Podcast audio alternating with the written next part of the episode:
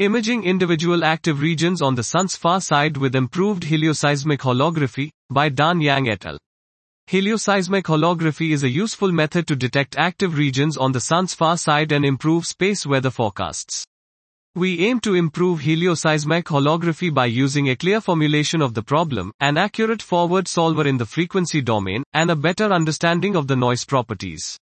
Building on the work of Lindsey et al., we define the forward and backward propagated wave fields, ingression and egression, in terms of a Green's function. This Green's function is computed using an accurate forward solver in the frequency domain. We analyze overlapping segments of 31 hours of SDO, hang dopplergrams, with a cadence of 24 hours. Phase shifts between the ingression and the egression are measured and averaged to detect active regions on the far side.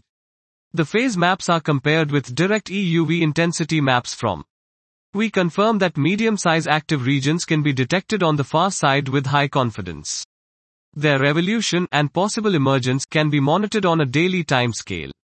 Seismic maps averaged over three days provide an active region detection rate as high as 75. This was imaging individual active regions on the sun's far side with improved helioseismic holography by Dan Yang et al.